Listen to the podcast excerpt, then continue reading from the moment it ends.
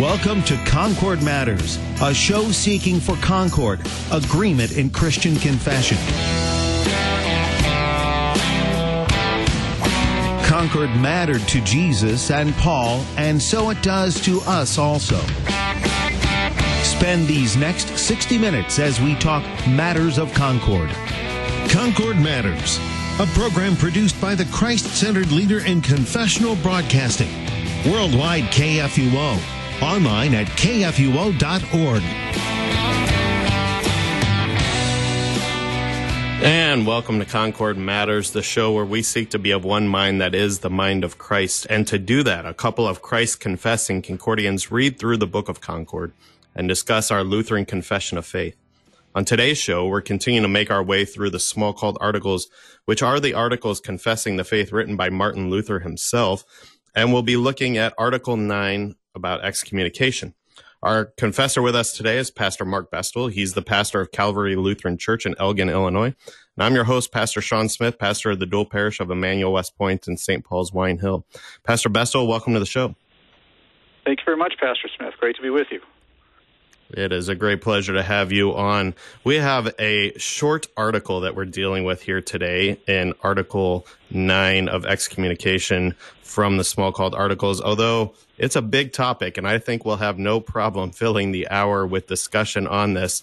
Um, one, one of the thoughts that kind of jumped to my mind, and, and it's even in the editor's note uh, that comes to us in the Concordia Readers Edition, which we use on this show for our copy of the Book of Concord as we read through it here, uh, available from CPH. But uh, uh, the the editor's note even notes for us that if if we put this in the context at the time of the Reformation, Martin Luther himself was excommunicated, and and there's a lot of common ideas out there in the church today that excommunication is a nasty thing, something done, uh, you know, with with you know maybe maybe grudges against others or done in anger or done vengefully and and uh, you know it's just not a nice thing and so forth.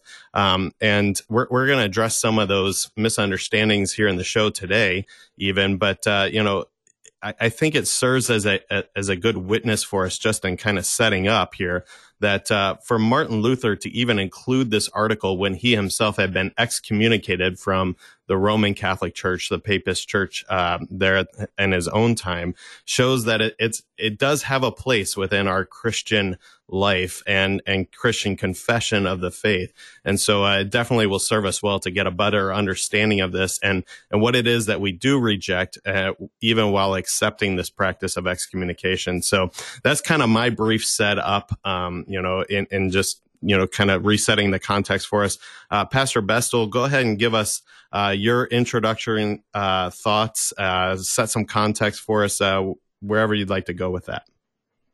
Sure, yeah, I, I think you're absolutely right that it's important to remember that Luther was under the uh, papal excommunication uh, uh, at that point in history, uh, and that and that you're also right. I think the second important fundamental point is how people commonly view excommun- excommunication as something that is just this horrible, gross thing that nobody ever wants to be involved in. and and on those two points, taking each of them at a time, I think because of that, people don't often see uh, excommunication actually being practiced in the church today. It was being practiced obviously on Luther's day, but not not today. It's it's uh, I liken it to uh, the the Mister Irrelevant pick in football uh, in in the draft. Uh, we're, we're football fans in our household, and anybody who's a football fan out there knows that the very last uh, draft pick of the seventh round is like draft number 224 uh, of the of the year, and it's sort of considered Mister Irrelevant because nobody really cares much about it anymore except that it's grown into something that's sort of this spectacle uh, because it's sort of this weird anomaly. Um, uh, and in the same way, excommunication, I think, is sort of seen in this sort of spectacle uh, uh, limelight that nobody actually sees it being practiced, sadly, uh, because as we'll get through the hour, we'll see that this is actually a good salutary practice. Uh, but nobody sees it being practiced, maybe because they see it as a Roman Catholic thing, because they remember uh, the excommunication that was uh, cast upon Luther, and certainly he wasn't alone. There were a lot of people who were being, you know, who had been excommunicated by Rome throughout history uh, in in uh, uh, ways that you and I would not uh, agree with. Um, uh, but even among Lutherans today, uh, that we, we know we confess it, but we also know that it's not really practiced that regularly or we don't hear about it often. Uh, and so I think it's going to be uh, important going through the hour that as people learn what excommunication is actually for, uh, they see that, yeah, this is something we should be encouraging not only our pastors and our board of elders, but also encouraging ourselves as a congregation to take part in this. Um, it's interesting that it comes up here in the Smalcald articles, not only because of the history of it, but think of what uh, has already been talked about in the last couple of weeks on the show, uh, where you've mentioned that uh, we're in a section in the uh, uh, in the uh, Smalcald articles where Luther, seeing this as a great, uh, you know, his, his chance for a final great confession. Uh, remember, historically, he had been commissioned by the elector John Frederick to write these Smalcald articles.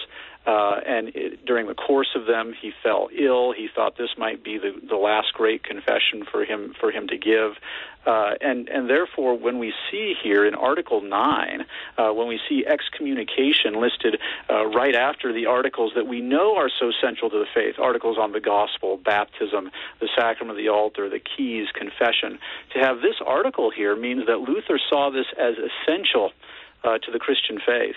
Uh, this, this was not simply some oddity out in the background that everybody sort of winks at and says, "Yeah, we believe it," but nobody practices. It's essential to the Christian faith. You can't tolerate impenitence uh, uh, bred from false doctrine. It will it will lead. Uh, uh, uh, uh, the charge into false doctrine away from Christ and, and, and therefore its own uh, impenitence. So, um, uh, as also noted on the show, uh, this is this is in the context of sort of the return uh, to the gospel. So this has been um, uh, in part kept in part with the binding and loosing of sins. Uh, certainly, the, the the final extreme, if you will, of binding sins. I'm sure we'll get into that as the hour goes on. And and a third part to mention, even uh, remember here in context, is that this is the third part of the Smalcald articles. And remember when Luther uh, opens up with this uh, introduction to the third part, he says that the third part is to discuss with learned and reasonable people the practice of excommunication is reasonable. Uh, again, go back to this idea of tolerating impenitence. What's that going to do to the life of the church if you tolerate impenitence? It's very reasonable to practice excommunication. Uh, nobody thinks it is unreasonable. I, I don't. I don't believe uh, to pray Luther's flood prayer. Uh, when he prays that the child would be kept safe and secure in the holy ark that is the Christian church, being separated from the multitude of unbelievers. Uh, that that sort of hints at this reasonable division between penitent and faithful, and impenitent, obstinate, uh, stubborn. Uh, that which is inside the church and that which is outside the church. So all of that is important to keep in mind as we get into these distinctions about uh, excommunication, the details of it. That all of this is motivated out of love for the individual uh, and we'll get into that when we get into the definition of, of what excommunication hopes to accomplish. But it's motivated out of love to the individual and also out of love for the flock and love for the congregation, that it's very reasonable to defend the congregation from false doctrine. Yeah, I like how you highlight there that this is reasonable, and and and where my mind also goes with that is, uh, you know, just you know, in terms of uh, use of rhetoric, for instance, that you know there there is a reasoned approach to this, and I like how you how you laid that out for us. That this is this is flowing forth from the discussion on the gospel, uh, and then of course we have baptism, the sacrament of the altar, the keys, confession. He is building his argument, and uh, you know, as this was to be uh, this was composed for a debate that never happened. Um, you know that that that you would see that in a debate that you would build your case very carefully. Um, you know, with one point connecting in with the previous point and so forth. And so this this does flow forth in a very reasoned way to us, even while it is a reasonable argument, just in the sense of you know this this is um, you know just something that we can easily understand is important for the church. And then I also wanted to highlight from your from your earlier uh, conversation there in, in, setting this up, um, you know that that you talked about, you know, it's fall into disuse, uh, but then also, you know, that that sadly we don't use it, and of course, um, it's sad that we ever have to use it. Um, and, and, we never want to use it. It would be sad uh, to use it, um, but yet it is there for us for a necessary reason, as we will highlight as we we proceed forward here.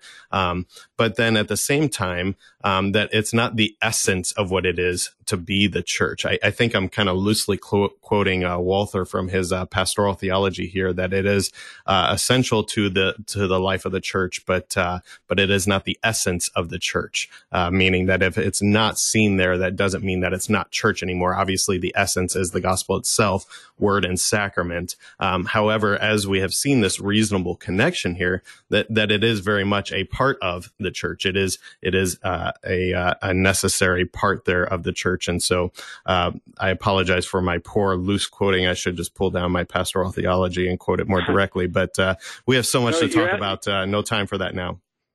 Yeah, no, you're, you're absolutely right, though, that this is this is sort of an alien work, if you will. You know, sometimes we talk about those works of Christ that are alien to his his essence and nature, uh, and this is in some ways uh, an alien work, a, a sad but necessary work, uh, uh, uh and and therefore the church should not um, in a sense, be afraid of it, though you're absolutely right. The church doesn't delight in it, not at all. Uh, we're not looking for reasons to excommunicate people. Uh, uh but sadly, sometimes because of sin and obstinance, um, it, it needs to be conducted again for the benefit, hopefully, of the individual uh, and also for the safety of the church. And the best way, you know, at least I have found it, and as part of the the whole idea of this show, for us to to get that comfort with it then is to to understand it, to teach it, right? And so that's why we teach these things. We confess these things so that we can gain understanding of what it is that we confess uh, together um, as as the show opens. You know, to be of one mind with Christ and His Word. And so to to do that, we we always highlight on this show that that what we have here in our Lutheran confessions flows forth from God's own word.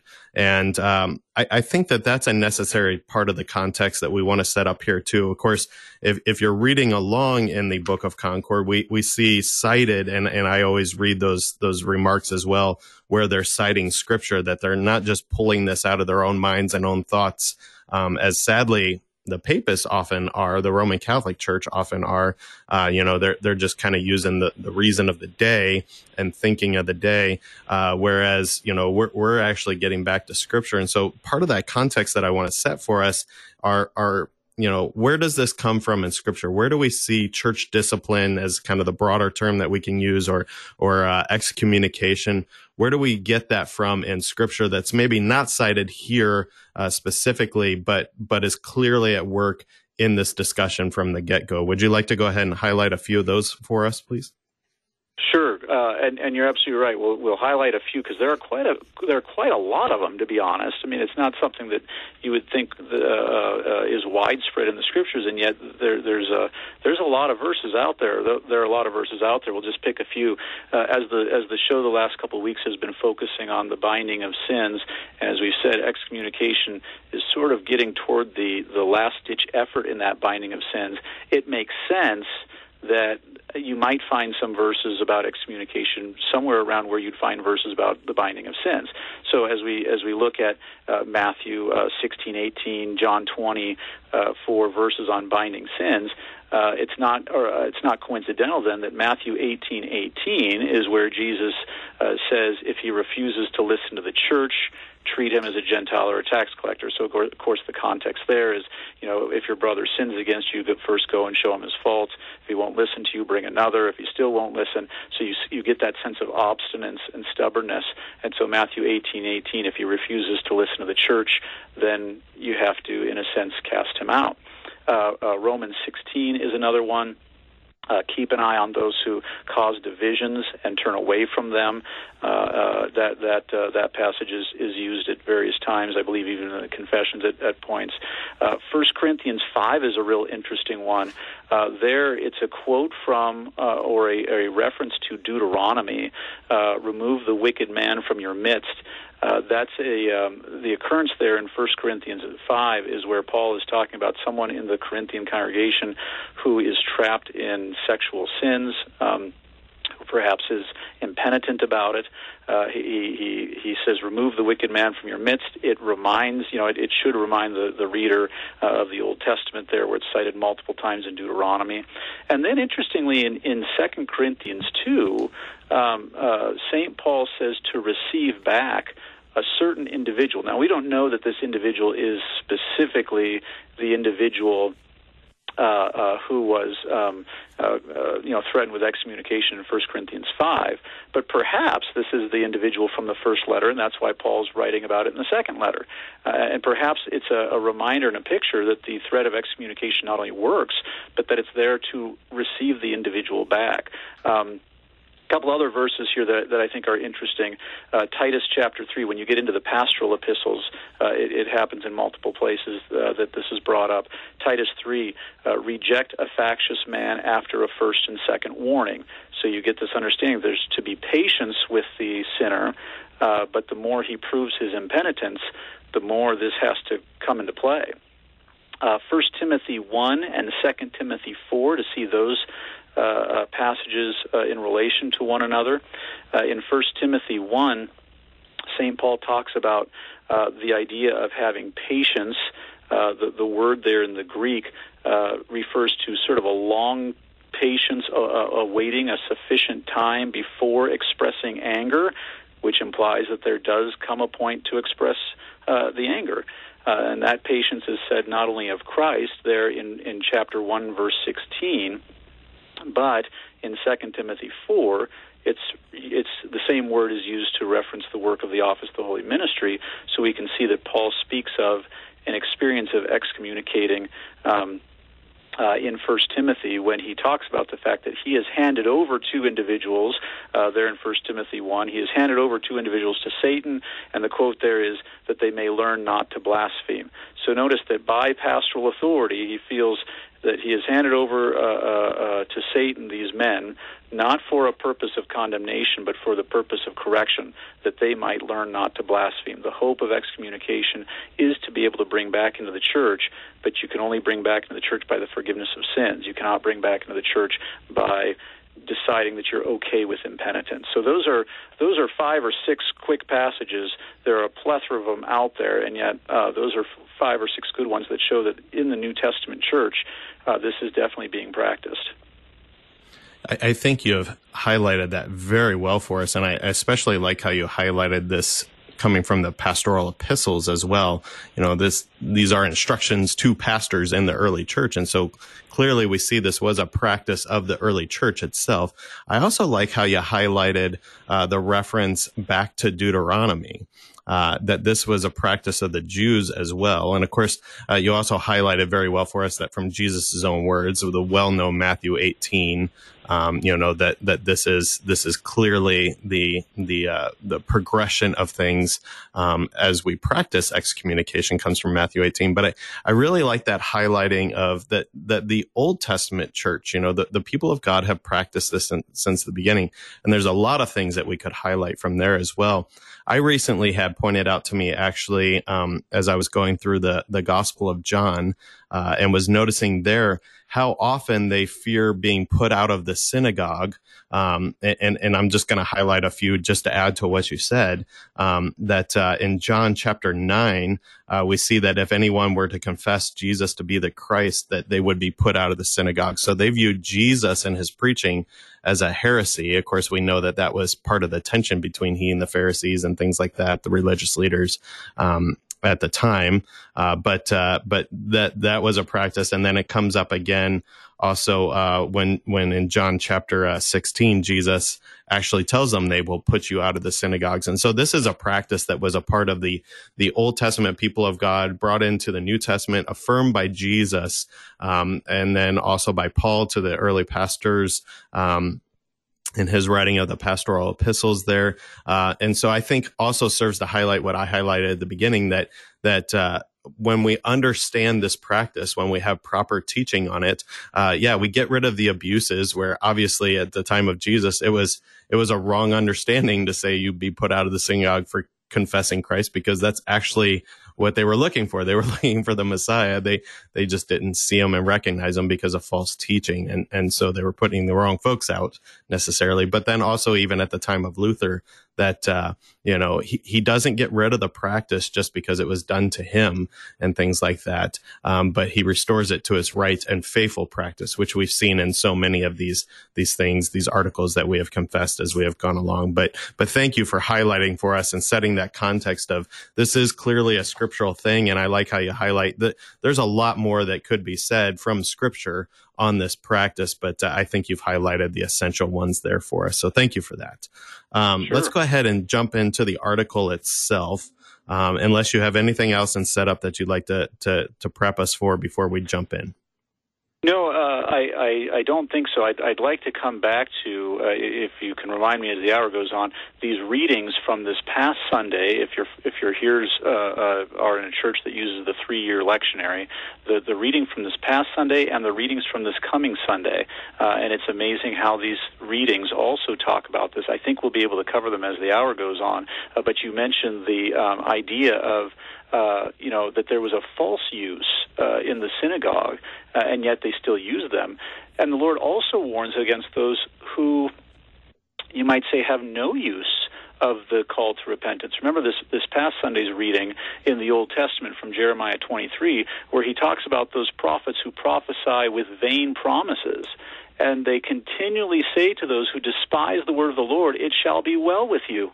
And to everyone who stubbornly uh, follows his own heart, they say, No disaster shall come upon you. And then a few la- verses later, it talks about the fact that, uh, you know, behold, the storm of the Lord, wrath has gone forth, a whirling tempest, it will burst upon the head of the wicked. Um, excommunication, as, as we read it now in this short article, is there to forewarn people that this is coming. Uh, judgment is coming, and you better take it seriously now because if you don't, now we get to this coming Sunday's reading, the gospel reading, there will be great weeping and gnashing of teeth when you are cast out. And so, again, it's, it's the motive of love, uh, and it's the motive of trying to forewarn these people so that they are not left. Um, if you will, outside the ark, pounding on the door, and Noah, at that point, the day of grace is over, and Noah could not open the ark door for him even if he wanted to. He wasn't allowed to as a faithful prophet. He wasn't allowed to. Uh, the, the door had to remain closed because the day of grace was over, and now it's just judgment. And so excommunication is used within the day of grace to try to say to those who are hardened in their sin, uh, uh, this is our last ditch effort. This is all all we have left to do by God's word and by God's authority. Um, is to is to excommunicate with the hope uh, that it will uh, awaken you to realize that it's time to repent now and not weep and gnash teeth later.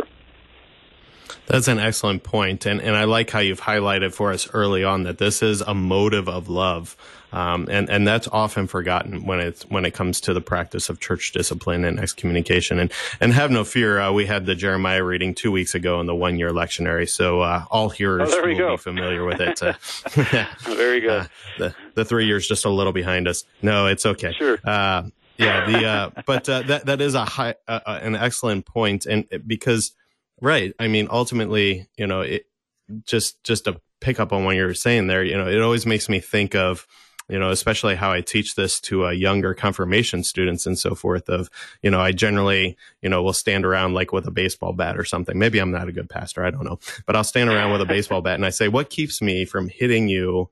With this baseball bat because you frustrated me.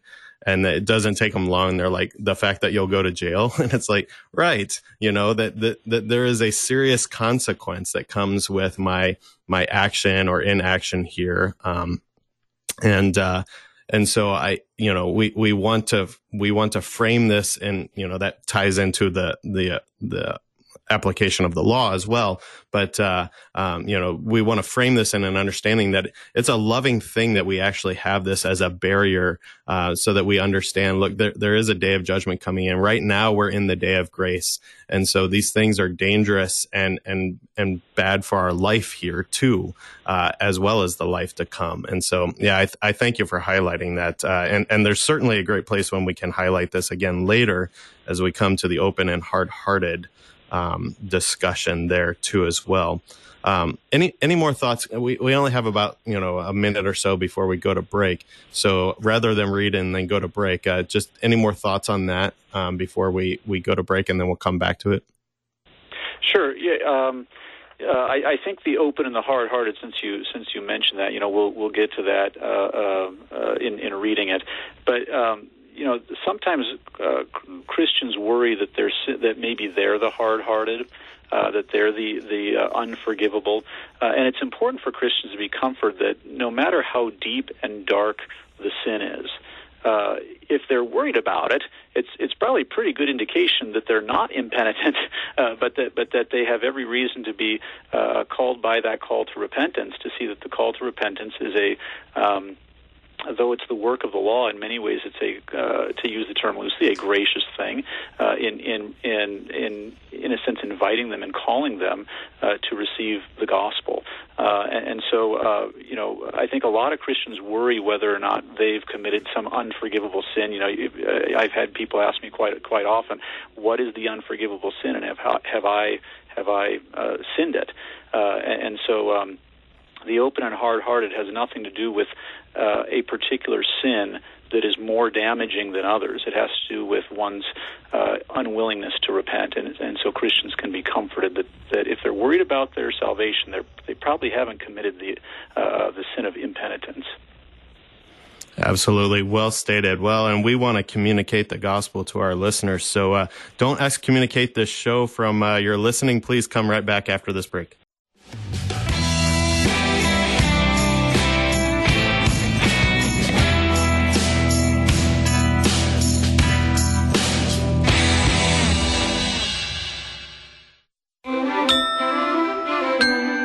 I'm Pastor Mark Hawkinson, host of Moments of Assurance here on Worldwide KFUO. For the month of August, your congregation or organization can become a Church of the Week for a gift of just $550.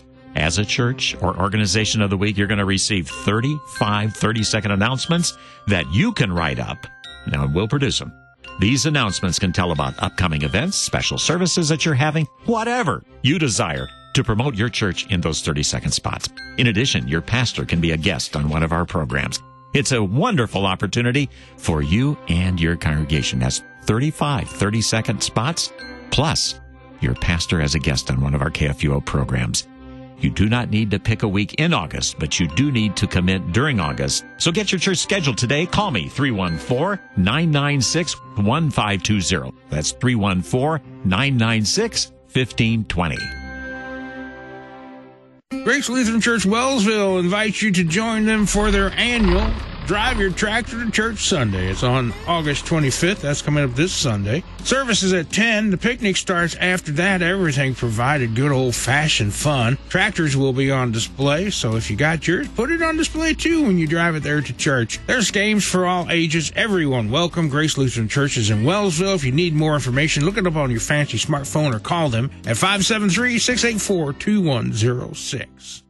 Here is what our listeners are saying about KFUO Radio. Hello there, uh, from Scottsboro, Michigan. We appreciate having KFUO streaming into our home. The programs on KFUO have really built up our faith in our Lord and Savior, Jesus Christ. Thank you to all the staff for continuing to bring the good news to all the world. We will continue to keep you in our prayers. To leave a message on the KFUO comment line, call 314 996 1542. Worldwide KFUO.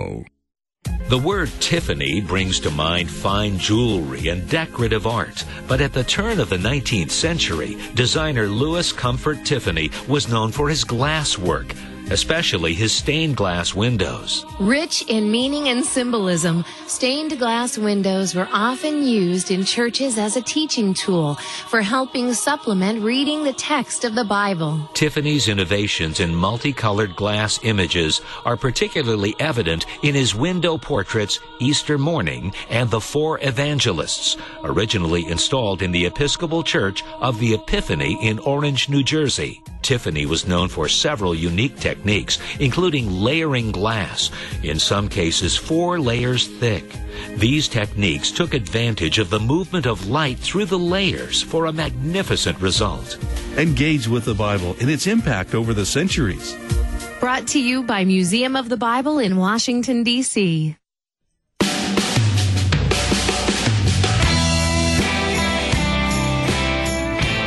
And welcome back to Concord Matters. I'm your host, Pastor Sean Smith, and we have with us a fellow Christ confessing Concordian today, Pastor Mark Bestel, uh, who is the pastor of Calvary Lutheran Church in Elgin, Illinois. And uh, we are continuing our discussion here of uh, uh the Smalcald Articles, Part 3, Article 9 on excommunication. And we haven't actually read the article itself yet. However, have no fear we will do that now. Uh, although I think all of the introduction and context that we help set up really helps frame our understanding and discussion moving forward uh, as we read this actually very short article. So I'll just go ahead and do that right now, and then uh, we'll get uh, Pastor Bestel in to uh, discuss this here. So this is again Smalcald Articles, Part Three, Article Nine, excommunication. The greater excommunication, as the Pope calls it, we regard only as a civil penalty and it does not concern us ministers of the church. But the lesser, truly Christian excommunication is this open and hard hearted sinners are not admitted to the sacrament and other communion of the church until they amend their lives and avoid sin, citing 1 Corinthians 5. Ministers should not mingle secular punishments with this punishment from the church or excommunication. All right. So this isn't a, a broad definition quite clearly of what excommunication is or anything of that nature. And, and we've framed this with several of the articles that we've highlighted on this show as we go through the Smalcald articles that, that it, it's not like we're looking for definitions here of what the gospel is or what excommunication is or things of that nature. Uh, as Pastor Bestel pointed out for us in the, in the setup and in the context, uh, this is for, uh, for reasonable men of theologians. It's prepared for a debate that never actually happened, but but we know what these things are uh, pretty much. However, uh, there have been some abuses, there have been some misunderstandings, and, and some things that need to be corrected. And so that that is the concern here. And so we see this discussion here in this very short article about greater and lesser excommunication. Uh, one as is is cited as you know uh, rejected, and then the other one as the truly Christian excommunication. And so we we need to have some understanding what this is. So Pastor Bestel, go ahead and please uh, explain to us what what's the difference here between the papist, or you know we use that term as you know cited here as the Pope calls it. You know those who uh, follow the teachings of the the Pope. Those are papists. So what's the difference between the papist greater excommunication and then this truly Christian lesser excommunication? Okay, sure. So uh, uh, historically, both excommunications were actually also practiced in the Roman Church. So the papist greater excommunication, uh, uh, the, the uh, in a sense, imposed spiritual penalties and civil defamation, whereas the lesser excommunication removed from from the sacraments, uh, and, and if you will, the, the narrowly the life of the church there therein. Um, so the the the I, probably the, the biggest important point here for folks to understand the reason we reject the greater excommunication of the papacy uh, as it was placed upon Luther is because it it tries to make a threat uh, of civil punishment uh, and, and in a sense temporal punishment having to do with uh, civil authorities and, and civil life that really the church um, uh, isn't isn't all about. Um, we can get into uh, the difference between the papist greater versus the biblical lesser because as Lutherans, we do uh, agree that there is a lesser excommunication uh, to, to, focus on.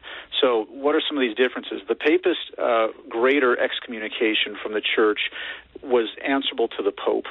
Uh, you were you were uh, no longer allowed in the building, uh, and the Pope could say that in a sense for whatever reason that that he wanted.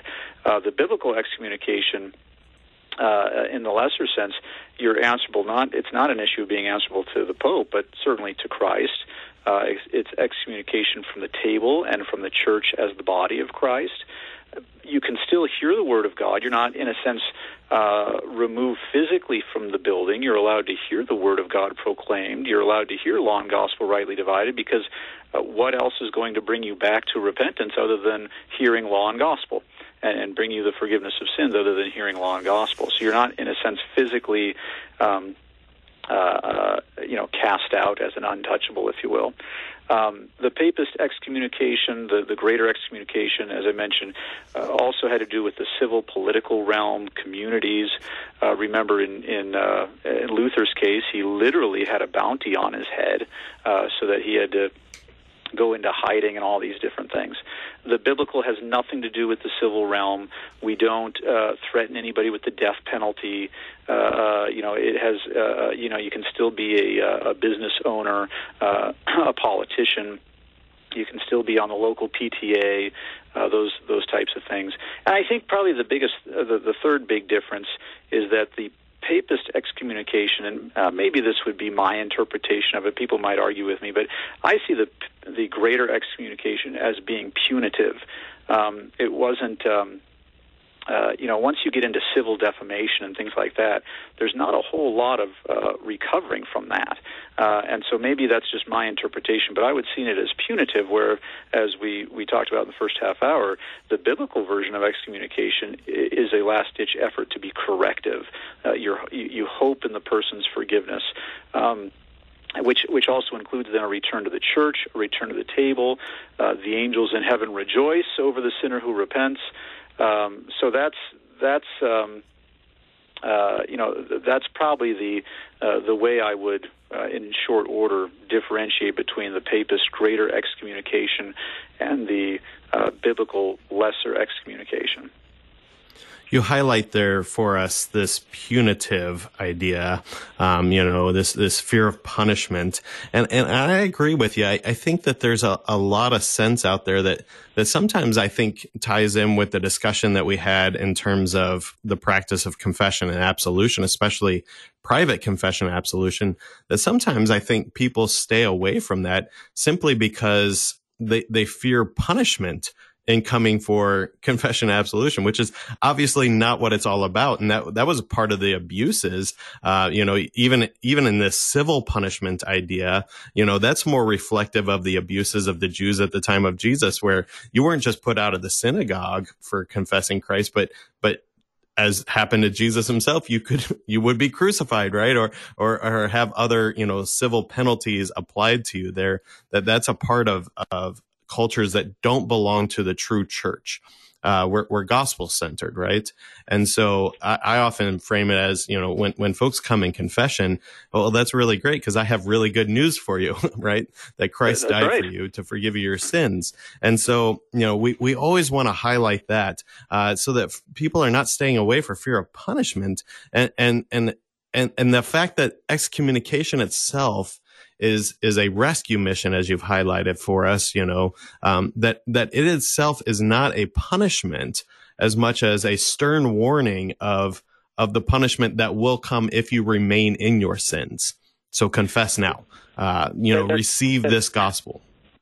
Yeah, that's absolutely correct. That that uh, you know, really, punishment is something that is only bestowed upon sinners if they reject the punishment that Christ has borne in their place. Uh, for for Christians to be afraid of punishment when they come and confess their sins actually implies that they doubt whether Christ suffered punishment for them on the cross. Uh, and so part of that private confession absolution is the opportunity to remind them that there is no punishment for those who are in Christ Jesus, uh, but rather there's the free forgiveness of sins. So that right in the in some of the rites of the church, do you believe that my forgiveness is God's forgiveness? Uh, we don't say, okay, now that you've confessed your sins, do you believe that my punishment is is uh, uh, Christ's punishment? Um, we're, we're not there to uh, exact punishment on, on the individual because if we were, then Christ died for no reason. Uh, but sadly, for those who reject Christ uh, and reject his cross, now is where you do have to threaten that with excommunication, um, uh, that that threat then remains that they now want to bear the throne room of God by themselves and in their naked shame and sin, and now they will face that punishment because they've rejected the, uh, uh, the Christ cross and the punishment that He's borne for them. And I think that ties in with the passage that you highlighted for us in the in the uh, first part of the show. That that key passage from Matthew 18, that kind of the the last step, as it were, is to tell it to the church, and that the church come and speak to them. And, and, and I like the words that, that we have there in Matthew 18. If he refuses to listen even to the church, right? And and so um, that that's that's what you're talking about right here, right? Is that they're refusing to listen. They're, they're the ones who are, um, you know, denying that Christ has taken that punishment. They're denying themselves the gospel as well. Uh, and, and so then I think this ties into other definitions that we want to highlight as well. So open and hard-hearted sinners. I want you to define that for us, but go ahead and, and make that connection if you have anything to say there and then, and then jump onto that definition for us. Sure. So, with the uh, open and hard-hearted sinners being joined into this idea of tell it to the church, uh, uh, keep in mind, in, in, terms of definitions, the uh, the hearers uh, uh, should understand that there is a difference between excommunication and what we commonly refer to as the minor ban. So when a, when a pastor dealing with pastoral care, dealing with an individual, knows that the individual needs to be uh, uh, kept away from the sacrament for a time, uh, he's not thereby excommunicating the individual because it, it might still be private. It might still be a sin that is not publicly known because Matthew 18, that third step hasn't been taken yet of taking it to the whole church. It's when it becomes open and the guy is still hard hearted. You know, there's that Matthew 18 passage that you, you tell it to the church, and if he still doesn't repent, uh, now it's an open sin. Now it's a hard hearted sin. Now we're talking about excommunication. Um, the, the minor ban is much more often practiced, uh, though perhaps uh, uh, uh you know, should it be practiced more than it is? You know, we could get into that topic, I suppose. But uh, uh, the, the minor ban is practiced, perhaps even without people recognizing it. That that's in the confidentiality, if you will, or the, the quietude of of the the pastor caring for a particular individual, and hopefully not needing to get to that point of excommunication. Sadly, in our day and age, sometimes it happens that even before it can be brought to the church, the person's out the door. Uh, in our day and age of, of mobility, the person runs to another congregation and and uh, and and in a sense avoids and evades uh, that last step of excommunication, and that's really unfortunate for the person's own soul. It gives you an opportunity to harden your heart rather than deal with uh, uh, and and benefit from God's plans of the call to repentance, going through the minor ban, going to, sadly, the climactic point of excommunication, having to hear that law so that you might be given the gospel.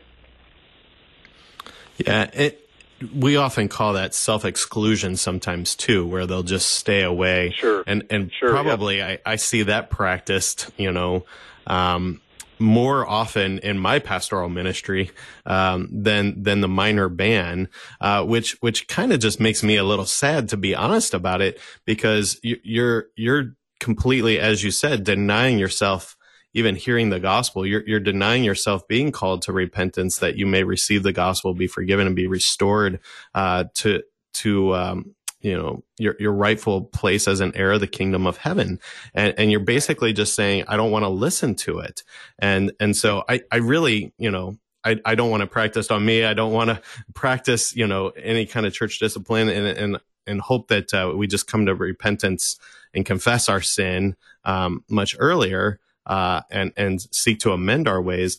But uh, you know, I, I, just personally and pastorally, uh, I think that the sadder practice is this self exclusion, uh, to where you know even as the pastor calls to try to even talk to him, you know they're just hanging up the phone, and and that's maybe already moving to a, a hard heart issue, but but also as you say in our more mobile culture where maybe they just move on to another church and things like that their, their soul is still at stake there and and right. that's not a healthy thing either and brings in First corinthians 11 and our right reception of the lord's supper right that we come in repentance right. uh, and that's how that all ties in here too um, so I, have talked a little bit there let, let you go ahead there yeah, the the uh, I think the other thing, important thing to point out is the the difference between someone who is open and hard-hearted versus someone who uh, might simply be caught in the web of sin.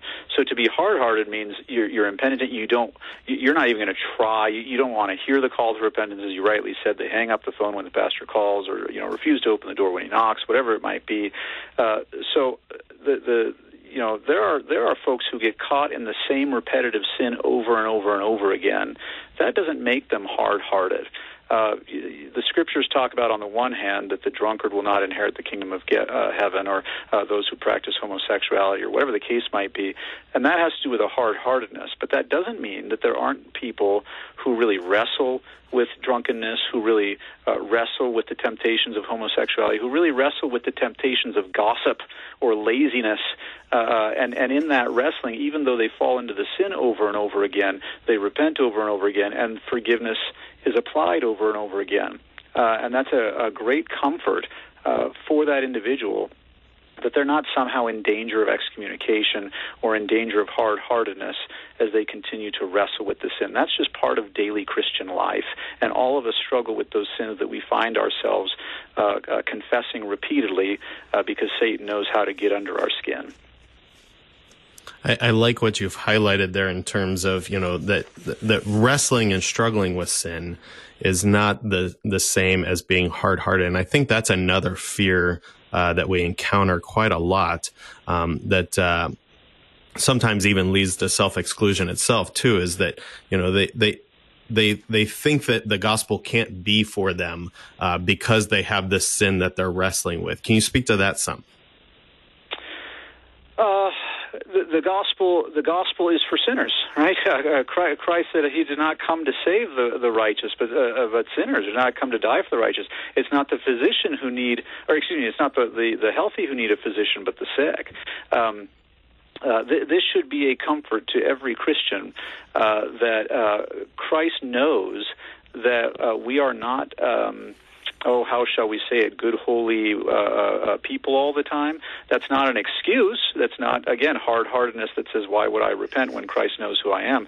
We repent openly and freely because Christ knows who we are and because Christ, despite knowing who we are, went to the cross for our benefit. Uh, and and now freely gives the forgiveness of sins to all who hide in Him. So, um, uh, yeah, every, every, Christian should be comforted uh, that uh, uh, they need not uh, consider themselves hard-hearted just because they're wrestling with sin. Wrestling with sin is, is a is a common part of, of daily life. Okay, and uh, thank you for bringing the gospel back to us there too. That's that's the comfort that we want to predominate this whole conversation, especially as we move into the next thing that I want to highlight here. It, would seem to me that uh, it, it says right after that, open and hard-hearted sinners are not admitted to the sacrament. All right. So in order for this to work, in order for there to be church discipline, it would seem like we have to have the practice of another hotly debated issue, especially uh, in our church contemporary, where everything's just permissive and everything's a lot that that closed communion. Again, a wrongly understood. A lot of people view it as a very negative and mean thing. However, I, I think that that has to be connected in here somehow. So, in order for us to to exclude and, and, and, follow the practice of excommunication, it, it, would seem like we have to have closed communion in, in place there. How, how does that relate in here? If you don't have closed communion, if you simply welcome anybody and everybody, then that by definition is going to mean that you're welcoming also those who are impenitent. Uh, uh, the um, uh, you cannot admit to the sacrament those who uh, those who have not yet repented. So in the text there, uh, the, the, lesser truly Christian excommunications, this open and hard-hearted sinners are not admitted to the sacrament. Um, uh, that's part of pastoral care. Uh, it's part of pastoral care to say to somebody, "I'm sorry, I, I cannot communion be, uh, commune you because of this," and it and it does often enrage people, doesn't it? They they assume that the sacrament is just there just for everybody to take as he or she pleases. But no, it's for us to take as Christ pleases, uh, and it's for us to to uh, understand that the sacrament has. Um, uh, sort of a, again sort of the alien work of showing uh, who is not uh, penitent because you're not you're not welcome to the to the table and the feast. Think of the uh, uh, the text for this coming Sunday again, the three year series, uh, Luke chapter 13, where Jesus says that there will be many that come from the the east and the west the north and the south, the ends of the earth, and they will come to the feast uh, in the kingdom of God, but you yourselves will be cast out uh, uh, that sort of is that picture there of saying the impenitent do not have a place uh, at the table, and you get that in many other parables of Christ as well throughout the throughout the uh, uh, the Gospels. So, close communion is a necessary, essential practice of the church because without it, you can't actually practice. Um, the doctrine of saying we cannot give you the gospel until you repent. There is no such thing as, in a sense, forgiving the impenitent. Sometimes we hear that we're always supposed to forgive. uh, uh, maybe we're we're always supposed to leave the idea of vengeance at the feet of Jesus or vindication at the feet of Jesus, but you simply cannot forgive the impenitent, uh, and and therefore close communion as an absolute must. Um, with the hope again that the person will say, wait a second, why don't I get to commune? You know, it opens the door of the conversation again, or, or it keeps that door open of that conversation saying, we want to commune you, but we cannot commune you if you're not going to repent on this issue and especially because it could be harmful to you as as you are sure. denying that this forgiveness even applies to you and that that's the way I generally frame it in my pastoral practice and I've done that on the show here before too is it's it, it's not that I don't want to forgive you either it's just that you're saying right. I don't need forgiveness and so well I'm going to grant you exactly what you don't want right, uh, right yeah, you, yeah. you are not forgiven yeah, First Corinthians 11, absolutely, absolutely right. That that it will be you'll be taking it to your further harm. Why would I want to harm you further when you're already caught in this web? Uh, uh, rather, I'm going to do that which is beneficial for you, even if you don't think that it is, or even if you don't like what I'm doing. Uh, there, are, there are a lot of things that a surgeon has to do, or a dentist has to do, or whatever that a patient doesn't exactly like, but it's still to their benefit. Uh, and if you were to do the, exactly the opposite, it would be to their harm and detriment. Same thing then with the life of the church, that it's to their harm if they take it. It's to their benefit if they don't, but it raises in their mind the fact that they've been excluded for a reason. And so that's a very beneficial thing for them, even if it's not an enjoyable thing for them. All right. Uh, some other things that I want to highlight from the text here. Um, I asked you for some notes before we went on uh, the the show here, and and you you you have a rather good note here, uh, all on this one word until. And so I'm just going to go ahead and let you uh, set that up, up, for us. Why why is one word until kind of a a, a, a corrective for here for us? Yeah, so the text there open and hard hearted sinners are not admitted to the sacrament and other communion of the church until they amend their lives and avoid sin. So often it's the little words that carry so much weight, uh, and with it, so much comfort and gospel. Uh, that uh, the, here's the here's the proof, if you will, that the effort is corrective rather than a punitive aspect of, of truly Christian excommunication. Um, True excommunication is loving because it hopes to see the repentance and forgiveness and recommunication, if you will, of the one trapped in sin. You do not excommunicate, as we've said, out of punishment, as if you hate the sinner, but rather you excommunicate as that last ditch effort that says, We really want to see you be brought to repentance uh, it allows you to, to, to tell the sinner that you um, um, uh, you know that you understand uh, uh, how much danger his impenitence has brought him uh, to, and yet you love this sinner, you love this fellow sinner, uh, and so with every hope um, uh, that they will repent and that you will rejoice with them, you look forward to that day in which you are able to bring him back into it. So this is an excommunication until they repent and then you gladly rejoice with them in the forgiveness of sins. As we said before, the angels in heaven rejoicing over the one sinner who repents. And so there's always that hope. There's always that until. Uh, and that's that's a very comforting thing again for the whole church, uh, not just for the individual, but for the whole church. That um, uh, there's always hope there uh, that the gospel will win the day because the person will will come to repentance and and uh, know that Christ is his salvation. Okay. And so connected in there then with that they would come to repentance, we have these words that they would amend their lives and avoid sin. So, so what does that look like? What, what do those words mean for us here? What, what does it look like to amend my life and avoid sin? What, what are the qualifications for it? And we only have a couple minutes left here. So. Sure. It is interesting that Luther doesn't say that they just, uh, uh, until they say they're sorry. Sometimes Christians think, all right, I'll just say I'm sorry. That's the end of it. Uh, Christ forgives, and then I'll just go on in my conduct and activity.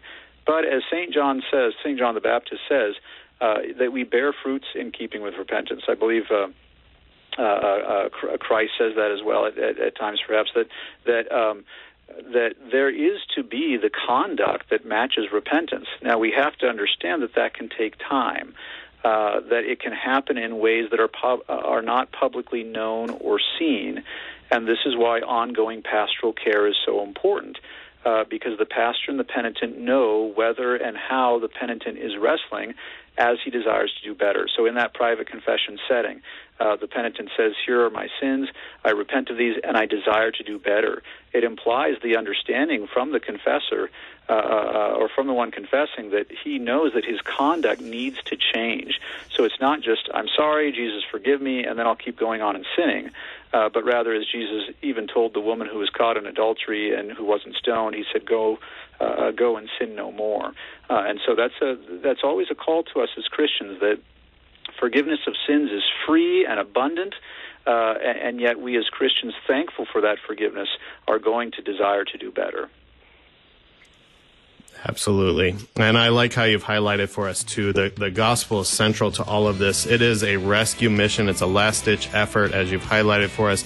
Excommunication is a very loving move, and especially when we have it rightly understood. So we thank you, Pastor Mark Bessel, for uh, joining us today to provide for us a, a, a, good, simple teaching of how we rightly understand excommunication as the truly Christian excommunication. We reject uh, the secular punishments and punitive actions that come into that. Thank you for being a guest on our show today.